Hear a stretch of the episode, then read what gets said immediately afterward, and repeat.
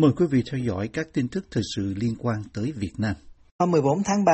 Ngoại trưởng Hoa Kỳ Antony Blinken chủ trì lễ trao thưởng Phụ nữ can đảm quốc tế cho nhà báo độc lập Phạm Đoan Trang ở Việt Nam cùng 11 phụ nữ khác trên toàn cầu, biểu dương lòng dũng cảm, sức mạnh và khả năng lãnh đạo đặc biệt của họ trong việc vận động cho hòa bình, công lý, nhân quyền, bất chấp nguy hiểm đến tính mạng của mình. Ngoại trưởng Blinken nhận định về đóng góp của nữ nhà báo độc lập Phạm Đoan Trang đang bị giam cầm tại Việt Nam. In December, Phạm Don Trang was sentenced to nine years in prison in Vietnam for her writing on democracy and human rights. Vào tháng 12 vừa qua, Phạm Đoan Trang bị kết án 9 năm tù tại Việt Nam vì viết về vấn đề dân chủ và nhân quyền. Bà viết về các cuộc đàn áp, những người biểu tình và bí mật ghi âm những cuộc thẩm vấn của công an. Trong khi các hãng truyền thông ngừng in bài của bà, thì bà đã thành lập trang mạng của riêng mình. Mặc dù phải đối mặt với những lời đe dọa liên tục, bà tiếp tục truyền đạt cho những người khác về quyền của họ. Ngoại trưởng Blinken nói thêm, chúng tôi lên án sự giam cầm bất công đối với bà, chúng tôi kêu gọi phóng thích bà ngay lập tức. Đại sứ Hoa Kỳ tại Việt Nam Mark Nepper phát biểu qua video. Pham Duan Chang, whose fearless pursuit of a fully inclusive society and greater space for freedom of expression in Vietnam has attracted international recognition. Phạm Đoan Trang, người không sợ hãi theo đuổi một xã hội toàn diện và không gian rộng rãi hơn cho tự do ngôn luận ở Việt Nam đã thu hút sự công nhận của quốc tế. Thông qua báo chí Việt Nam, Hoa Kỳ coi trọng quan hệ đối tác toàn diện của chúng tôi đối với Việt Nam. Chúng tôi làm việc để giúp khuyến khích một Việt Nam mạnh mẽ, thịnh vượng và độc lập. Và chúng tôi tin tưởng chắc chắn rằng để đất nước này phát triển, quốc gia này cần phải có sự cởi mở, minh bạch và hòa nhập và tôn trọng quyền của tất cả các công dân mà Phạm Đoan Trang đã không ngừng tìm kiếm thông qua các bài viết và vận động của mình. Đại sứ Nepper nói thêm, chúng tôi hoan nghênh bạn Phạm Đoan Trang vì công việc của bạn như một nhà tranh đấu cho nhân quyền. Bản lĩnh của bạn tiếp tục truyền cảm hứng cho mọi người ở Việt Nam và trên toàn thế giới. Đệ nhất phu nhân Hoa Kỳ Jill Biden, đại sứ Hoa Kỳ tại Liên Hợp Quốc Linda Thomas Greenfield, trợ lý Ngoại trưởng Giáo dục và Văn hóa Lee Sasterfield tham dự và có bài phát biểu tại buổi lễ Phụ nữ can đảm quốc tế thường niên lần thứ 16 được tổ chức tại Bộ Ngoại giao Hoa Kỳ. Đệ nhất phu nhân Biden nói, Today we honor 12 women and we go further, giving them a platform to speak their truth in their own words. Hôm nay chúng tôi tôn vinh 12 người phụ nữ này và chúng tôi còn đi xa hơn nữa, mang đến cho họ một nền tảng để nói lên sự thật bằng tiếng nói của họ. Chúng tôi nhận ra sức mạnh mà họ đang nắm giữ để đối mặt với những thách thức khủng khiếp nhất trong thời đại của chúng ta. Trong thông điệp gửi đến những người phụ nữ được tôn vinh, đệ nhất phu nhân Biden nói, chúng tôi sẽ tiếp tục làm việc với niềm đam mê và sự bền bỉ, với sự phát triển và dân chủ để ngăn chặn những kẻ muốn bịt miệng quý vị, và chúng tôi sẽ kể những câu chuyện của quý vị ngay cả khi quý vị không thể kể được. Nhà báo độc lập Phạm Đoan Trang bị chính quyền Việt Nam bắt giam vào ngày 6 tháng 10 2020 và bị kết án 9 năm tù vào ngày 14 tháng 12 2021 vì tội tuyên truyền chống nhà nước liên quan đến các bài viết của bà và bày tỏ ý kiến một cách ôn hòa. Thông báo của Bộ Ngoại giao Hoa Kỳ hôm 8 tháng 3 cho biết, những người được vinh danh năm nay cùng Phạm Đoan Trang đến từ các quốc gia Bangladesh, Brazil, Miến Điện, Colombia, Iraq, Libya, Moldova, Nepal, Romania và Nam Phi. Kể từ tháng 3 2007 cho đến nay, Bộ Ngoại giao Hoa Kỳ đã trao giải thưởng này cho hơn 170 phụ nữ từ hơn 80 quốc gia. Phạm Đông Trang là phụ nữ thứ ba Việt Nam được trao giải phụ nữ quốc tế can đảm, sau blogger mẹ nắm hay có tên là Nguyễn Ngọc Như Quỳnh được trao năm 2017 và blogger Tạ Phong Tần trao năm 2013. Điểm chung của ba người phụ nữ này là được Bộ Ngoại giao Hoa Kỳ trao giải khi họ đang thụ án tù từ 9 đến 10 năm tại Việt Nam, cũng với cáo buộc tuyên truyền chống nhà nước theo Điều 88 Bộ Luật Hình sự 1999. Hiện đang sinh sống tại Houston, Texas, bà Nguyễn Ngọc Như Quỳnh, người từng bị chính quyền Việt Nam tuyên án 10 năm tù vào năm 2017, nêu nhận định dưới VOA về việc nhà báo Phạm Đoan Trang được trao giải thưởng năm nay. Xin được chúc mừng chị Phạm Đăng Trang với danh hiệu Phụ nữ can đảm quốc tế năm 2022. Tôi nghĩ đây là sự ghi nhận của Hoa Kỳ nói riêng và của cả thế giới nói chung dành cho cá nhân Phạm Đăng Trang với những nỗ lực tranh đấu miệt mài bền bỉ vì quyền con người, vì tự do ngôn luận tại Việt Nam. Thực ra bản án 9 năm tù mà Tòa án Nhân dân Hà Nội đã tuyên chính là đòn thù mà nhà cầm quyền Việt Nam đã dành để đáp trả cho lòng can đảm của Phạm Đăng Trang. Tuy nhiên ngày hôm nay có thể nhìn thấy Phạm Đoan Trang không hề cô đơn và thế giới cũng đã ghi nhận những nỗ lực đó. Tôi hy vọng rằng sự dấn thân của chị Đoan Trang sẽ tạo ra sự thay đổi tích cực trong một xã hội đầy sợ hãi, khiếp nhược và quan trọng hơn hết là sẽ không có thêm công dân Việt Nam nào bị kết án vì nói lên quan điểm chính trị, vì chống lại sự đàn áp bất công. Không một công dân Việt Nam nào bị bỏ tù vì bày tỏ sự can đảm của mình trước nhà cầm quyền độc tài. VOA đã liên lạc Bộ Ngoại giao Việt Nam để xin ý kiến về việc Hoa Kỳ trao giải thưởng Phụ nữ quốc tế can đảm cho bà Phạm Đoan Trang, nhưng chưa được phản hồi.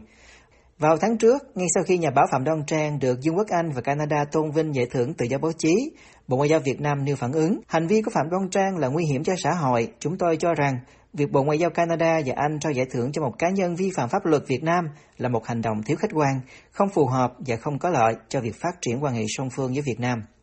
Phản ứng sau khi bà Như Quỳnh được vinh danh giải thưởng Phụ nữ can đảm quốc tế 2017, Bộ Ngoại giao Việt Nam cho rằng việc Bộ Ngoại giao Hoa Kỳ trao giải thưởng cho một cá nhân đã bị tạm giam để điều tra vì các hành vi vi phạm pháp luật Việt Nam là một hành động thiếu khách quan, không phù hợp và không có lợi cho phát triển quan hệ giữa hai nước.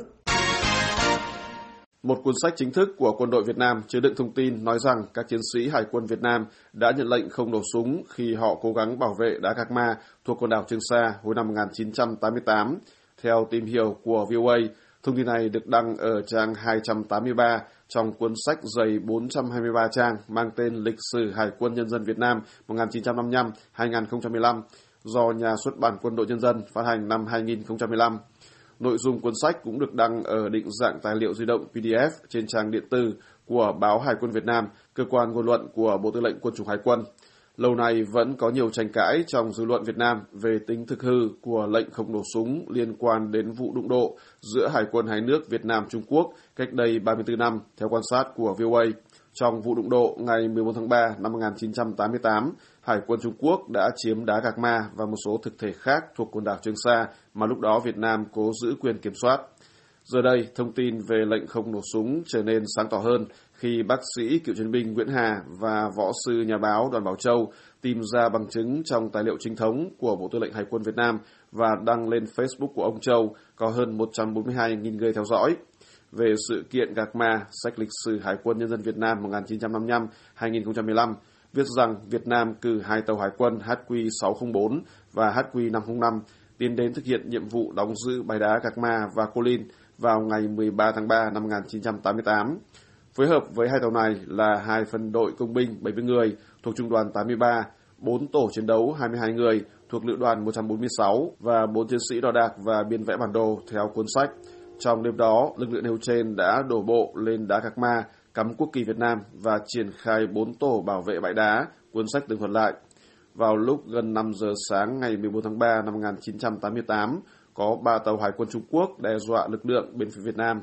Đối mặt với tình hình như vậy, Ban chỉ huy tàu HQ-604 họp nhận định là tàu Trung Quốc có thể dùng vũ lực can thiệp, quyết định chỉ huy bộ đội bình tĩnh xử trí, thống nhất thực hiện theo phương án tác chiến, không nổ súng nhưng phải quyết tâm bảo vệ Ngạc Ma. Sách lịch sử Hải quân Nhân dân Việt Nam kể lại ở trang 283. Sau đó là đụng độ trực tiếp giữa binh lính hai nước Việt Nam Trung Quốc trên bãi đá, kết thúc bằng việc lính Trung Quốc rút về tàu của họ rồi hai tàu của Trung Quốc điên cuồng dùng pháo bắn dã man vào tàu HQ-604 làm cho tàu bốc cháy chìm tại phía nam bãi đá Gạc Ma với nhiều cán bộ chiến sĩ Việt Nam anh dũng hy sinh, vận sách của quân đội Việt Nam viết. Về toàn bộ sự kiện ngày 14 tháng 3 năm 1988, sách tổng kết lại rằng tàu của Trung Quốc đã bắn cháy và làm chìm ba tàu của Việt Nam. Trong số các cán bộ chiến sĩ Việt Nam tham gia cuộc đụng độ, có 64 đồng chí hy sinh, 11 đồng chí bị thương, sách viết. Sau khi dẫn ra bằng chứng về lệnh không nổ súng trong vụ Gạc Ma, cựu chiến binh Nguyễn Hà, Facebooker nổi tiếng Đoàn Bảo Châu và nhiều người khác vẫn đặt ra thắc mắc rằng rõ ràng là có phương án tác chiến không nổ súng, nhưng đó là phương án tác chiến của cấp nào đưa ra dựa vào chỉ thị nào của cấp nào. Kể từ khi sách lịch sử Hải quân Nhân dân Việt Nam 1955-2015 được xuất bản đến nay đã hơn 7 năm trôi qua, nhưng vẫn chưa có thông tin chính thống của nhà nước Việt Nam về nhân vật lãnh đạo nào đã ra lệnh không nổ súng hồi năm 1988. Thủ tướng Phạm Minh Chính lần đầu tiên đến thăm đài tưởng niệm các liệt sĩ hy sinh trong trận chiến giữa các chiến sĩ Hải quân Việt Nam và lực lượng của Trung Quốc tại đảo đá Gạc Ma ở Biển Đông, trong lúc truyền thông chính thống đăng tin rầm rộ hơn về sự kiện mà trước đây chỉ được nhắc tới nhiều trên mạng xã hội.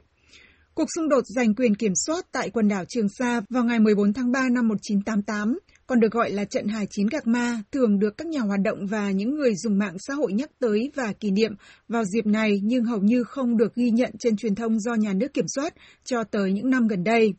Tuy nhiên, lễ kỷ niệm sự kiện xảy ra cách đây 34 năm đã được nhắc tới nhiều trên truyền thông trong nước những ngày vừa qua, với sự mở đầu là chuyến đi khảo sát thực địa của Thủ tướng Chính tại Cam Lâm ở Khánh Hòa, nơi đặt đài tưởng niệm 64 liệt sĩ hy sinh trong trận chiến bảo vệ chủ quyền tại ba đảo đá, gồm Gạc Ma, Cô Linh và Lên thuộc huyện Trường Sa của tỉnh Khánh Hòa. Ông Chính hôm 12 tháng 3 đã dâng hương tưởng niệm và tri ân các liệt sĩ tại khu tưởng niệm này ở xã Cam Hải Đông. Theo truyền thông trong nước, người đứng đầu chính phủ Việt Nam đã ghi vào sổ vàng lưu niệm, khẳng định rằng 64 chiến sĩ Hải quân Nhân dân Việt Nam đã anh dũng quên mình để bảo vệ chủ quyền thiêng liêng của Tổ quốc.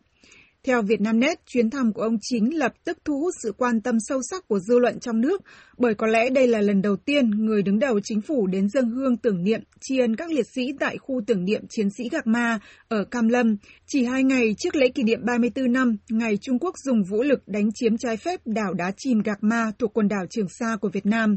Ông Trương Văn Hiền, người từng tham gia trận đánh Gạc Ma cách đây 34 năm, bày tỏ cảm xúc với VOA về chuyến thăm của ông Chính. Thì so với bao nhiêu năm về trước năm đây thì đối với anh thấy thấy rất là phấn khởi được có thủ tướng đến thăm cái tượng đài phòng toàn bất tử tổ chức tại Cam Ranh thì từ trước chưa chưa có đợt nào như vậy. Mô tả về trận chiến ngày 14 tháng 3 năm 1988, ông Hiền thuộc Trung đoàn 6 của Bộ Tư lệnh Hải quân Việt Nam lúc đó cho biết vụ xung đột xảy ra vào 6 giờ sáng ngày hôm đó. À, hai bên giành nhau cơ, sau đó Trung Quốc rút về tàu, rồi là dùng dùng hỏa lực ờ, tấn công bộ đội Việt Nam mình Thì uh, sau khoảng 15 phút thì đây hỏa lực đánh chim tao một số anh em hy sinh, một số bị thương. Thì tôi bên bản là bị thương thì gãy tay, gãy hai xương Nhận định về việc người đứng đầu chính phủ Việt Nam lần đầu tới dân hương tưởng niệm liệt sĩ Gạc Ma, ông Phan Trọng Khang, một nhà hoạt động ở Hà Nội từng bị bắt giam vì tham gia biểu tình chống Trung Quốc và thường tham gia các nhóm tổ chức tưởng niệm sự kiện Gạc Ma và chiến tranh biên giới tại tượng đài Lý Thái Tổ ở Hà Nội, cho rằng đây là một sự thay đổi đáng mừng dù còn chậm. Còn cái việc chính phủ thì tôi cho là nó có thay đổi dần từ những 10 năm này. Thì đến ông ông Minh Chính là nó, Phạm Minh Chính thì thấy rõ hơn thì cái cái hành vi này nó rõ ràng hơn thời Nguyễn Xuân Phúc. Tôi cho đây là một cái chuyển biến thời Nguyễn Xuân Phúc thì có chuyển biến nhưng mà nó chưa rõ như cái thời này. Thì tôi cho đây là một cái tín hiệu cũng ờ, cũng có thể là, là dần dần đi về phía lề dân. Đầu năm nay, ông Chính cũng gây bất ngờ khi đến dân hương đặt vòng hoa tưởng niệm các liệt sĩ hy sinh trong cuộc chiến tranh bảo vệ biên giới phía Bắc của Việt Nam năm 1979. Theo truyền thông trong nước, ông chính tới thăm khu tưởng niệm Pò Hèn ở Móng Cái hôm 26 tháng 1 và nhắc nhở rằng mỗi người dân là một chiến sĩ, một cột mốc bảo vệ độc lập chủ quyền, toàn vẹn lãnh thổ đất nước. Trước đó hơn một tháng, Chủ tịch nước Nguyễn Xuân Phúc đã đến dân hương, dân hoa viếng anh hùng liệt sĩ tại Nghĩa trang liệt sĩ quốc gia Vị Xuyên, một chiến trường được xem là ác liệt chống quân Trung Quốc xâm lược trong suốt 10 năm của cuộc chiến tranh biên giới, từ năm 1979 đến 1989 các cuộc chiến tranh biên giới và hải chiến Gạc Ma thường được truyền thông Trung Quốc nhắc tới như những chiến thắng của họ, trong khi báo chí Việt Nam rẻ rặt đưa tin. Tuy nhiên, trong những ngày vừa qua, các tờ báo lớn đều đăng tải nhiều bài viết về sự kiện Gạc Ma, trong đó nói rằng lịch sử thì không thể không nhắc nhớ và rằng chúng ta không bao giờ quên.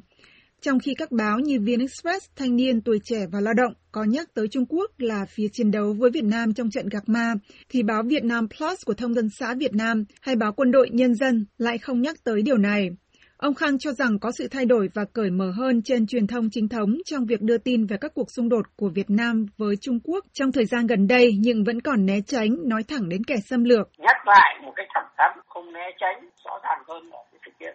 kỷ niệm ngày Gạc Ma cũng là một ờ, cách để tập hợp cái lòng yêu nước của dân chúng củng cố lại ờ, có thể nói là, là, là mong mỏi một cái ờ, sự trưởng thành hơn bày tỏ một cái thái độ rõ ràng hơn đối với Trung Quốc Ông Hiền, người bị giam ở Quảng Đông của Trung Quốc trong gần 4 năm sau trận Gạc Ma, cho rằng trận hải chiến này được làm sáng tỏ hơn trong những năm gần đây khi được truyền thông chính thống đưa tin. Người thương binh này hy vọng rằng những thông tin về trận chiến này được đưa đầy đủ và chính xác hơn nữa trên truyền thông để người dân Việt Nam biết tường tận hơn sự việc xảy ra như thế nào và những sự hy sinh của các chiến sĩ trong việc bảo vệ biển đảo Việt Nam.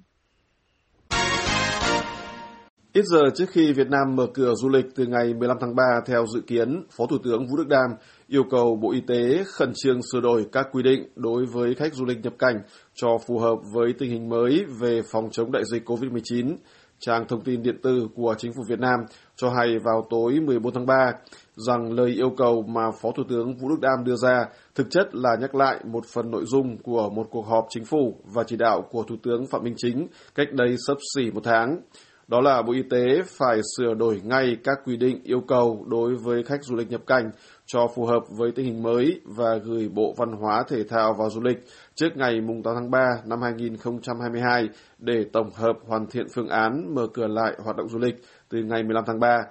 Tuy nhiên, cho đến ngày 14 tháng 3, báo chí Việt Nam phản ánh rằng các doanh nghiệp ngành du lịch vẫn sốt ruột chờ đợi phương án cụ thể của Bộ Văn hóa Thể thao Du lịch. Trong khi đó, bản thân bộ này lại phải chờ các quy định của các bộ y tế, công an, ngoại giao và một số cơ quan khác. Vietnamnet và một số báo trong nước dẫn lời ông Nguyễn Trung Khánh, Tổng cục trưởng Tổng cục Du lịch, nói rằng chưa chắc chắn có thể công bố phương án mở cửa du lịch vào ngày 15 tháng 3 vì Bộ Văn hóa, Thể thao và Du lịch vẫn đang phải làm việc với các bộ ngành liên quan tìm kiếm sự đồng thuận thống nhất về phương án đón khách trước khi ban hành. Theo quan sát của VOA, các hãng du lịch Việt Nam và dư luận phàn nàn rằng tuy chính phủ Việt Nam đã nói về việc mở cửa du lịch từ cách đây một tháng, song các cơ quan nhà nước quá chậm chạp trong việc đưa ra các quy định cụ thể rõ ràng, cũng như chưa lập ra một hệ thống khai báo nhập cảnh thuận tiện cho du khách đến từ nước ngoài. Quy định hiện hành của Việt Nam yêu cầu rằng người nhập cảnh phải có kết quả xét nghiệm âm tính với COVID-19, có chứng nhận tiêm đủ liều vaccine và tự cách ly 3 ngày sau khi nhập cảnh. Một bài báo của Thanh niên hôm 14 tháng 3 cho hay là Bộ Y tế còn kiến nghị thêm hàng loạt quy định được đánh giá là trói chân du khách như bắt buộc phải có kết quả xét nghiệm âm tính bằng phương pháp RT-PCR trong 72 giờ trước khi nhập cảnh, phải ở lại nơi lưu trú trong vòng 72 giờ sau khi nhập cảnh, trong đó 24 giờ đầu tiên là bắt buộc. Trường hợp cần thiết phải di chuyển tới nơi khác thì phải xét nghiệm 3 lần trong 3 ngày. Trên mạng xã hội, nhiều người bình luận rằng cả những quy định hiện hành lẫn những đề xuất nêu trên đều không phù hợp với người đi du lịch vì người ta bỏ tiền ra để đi chơi và hưởng thụ, không ai bỏ tiền ra để đi cách ly.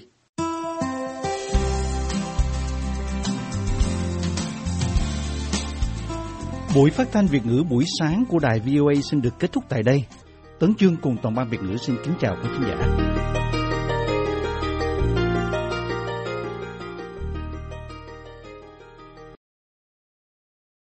This program has come to you from the Voice of America, Washington.